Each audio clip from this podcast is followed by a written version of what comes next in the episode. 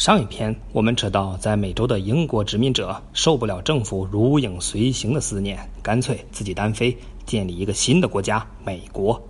但当时的美国可不比现在，国土只有这么小的一丢丢，小到什么程度？是种什么体验？那就是连篮球都不敢发明。想要变成一个超级大国，显然业绩是不够的。怎么办？第一，美国的扩张。当时的美国旁边还有一大片的地方，这里住着英国人、西班牙人、法国人和墨西哥人等等。想要扩张，就只能流血抢地盘但大家都知道，美国人的血特别值钱，必须省着用。所以他们有个优秀的品质：能花钱的绝不玩命。于是。别人家的地盘都是流血牺牲换来的，美国的江山都是买的二手的。在淘便宜货这件事情上，美国人有特殊的手段，叫做“不见兔子不撒狗，不到换季不出手”。美国西边有一大块地叫路易斯安那，是法国殖民地。当时拿破仑刚上位，忙得焦头烂额，根本没有空管这块地。于是美国人跑来，一千五百万美元就买了这将近三分之一个美国。还有一块地叫佛罗里达，是西班牙的。结果趁西班牙在欧洲让人打懵逼了，美国又蹲在人家门口抄底，把佛罗里达给买了。以上是美国本土的一些买卖，海外的还有阿拉斯加和夏威夷等等，不是淘来的，就是耍流氓捞来的。那碰上死活不卖的怎么办？白日做梦！在占坑这条路上，别人有困难要上，别人没有困难，创造困难也要上。德克萨斯本来是墨西哥的地盘，结果美国人挑拨离间，怂恿人家脱离墨西哥，然后送温暖，感动了整个德克萨斯，眼含热泪投向美国的怀抱。美国人一点一点移民迁入邻居墨西哥的德克萨斯，然后撺掇德克萨斯独立，最后诱惑他们并入美国。这么贱的招，除了美国人，大概只有猫科动物能想得出来。在做完这一系列的交易后，美国终于完成了合体。既然变成了大国，吃饱喝足，就要活动活动了。南北战争，美国历史上唯一一次内讧就是南北战争。原因大家都知道，为了和平、正义、解放黑奴。这个说法没有错，只是没有这么简单。毕竟在历史上，真正愿意为黑人玩命的只有我们亚洲人。包大人，您先走。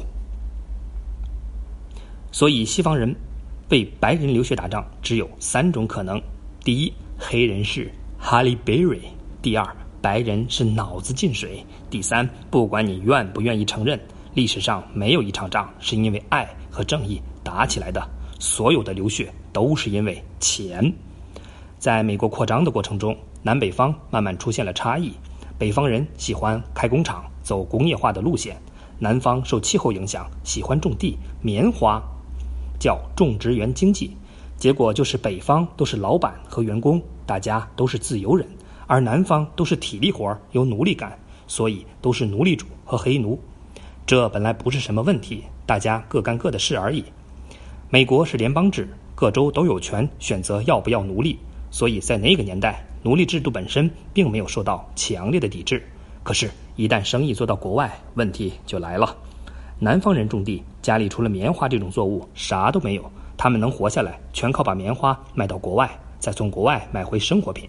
既然总跟国外做生意，那就要求关税要低，大家买卖都划算。而北方呢，工厂里啥都能生产，就怕外国货来抢生意，所以北方觉得必须提高关税，这样外国货就没有那么容易进来。你看，一言不合就杠上了。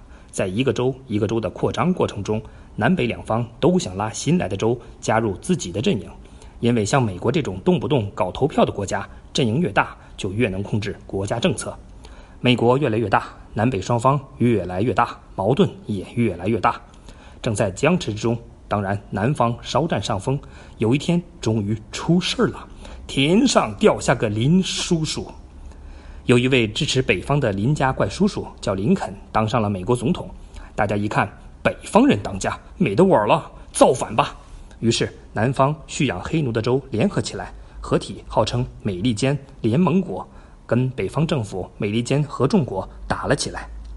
这就是南北战争。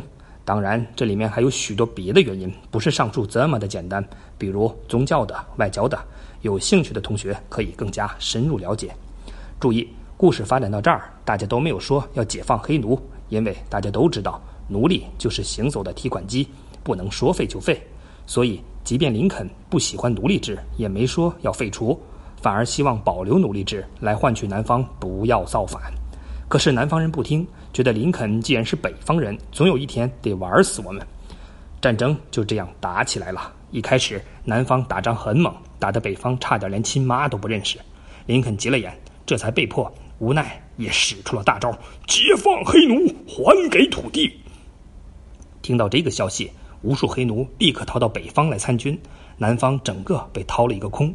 这招成为史上最牛的挖墙脚，其效果类似于：卖你美的香辣鸡腿堡，来我们这儿当店长吧。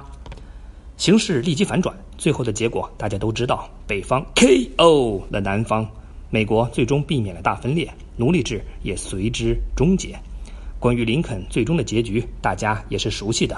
他在战争结束后跑去剧院看戏，结果被蜂拥奴隶制的仇家枪杀了。林肯是一个伟大的总统，他的事迹告诉我们：拒绝盗版，用生命支持正版票房。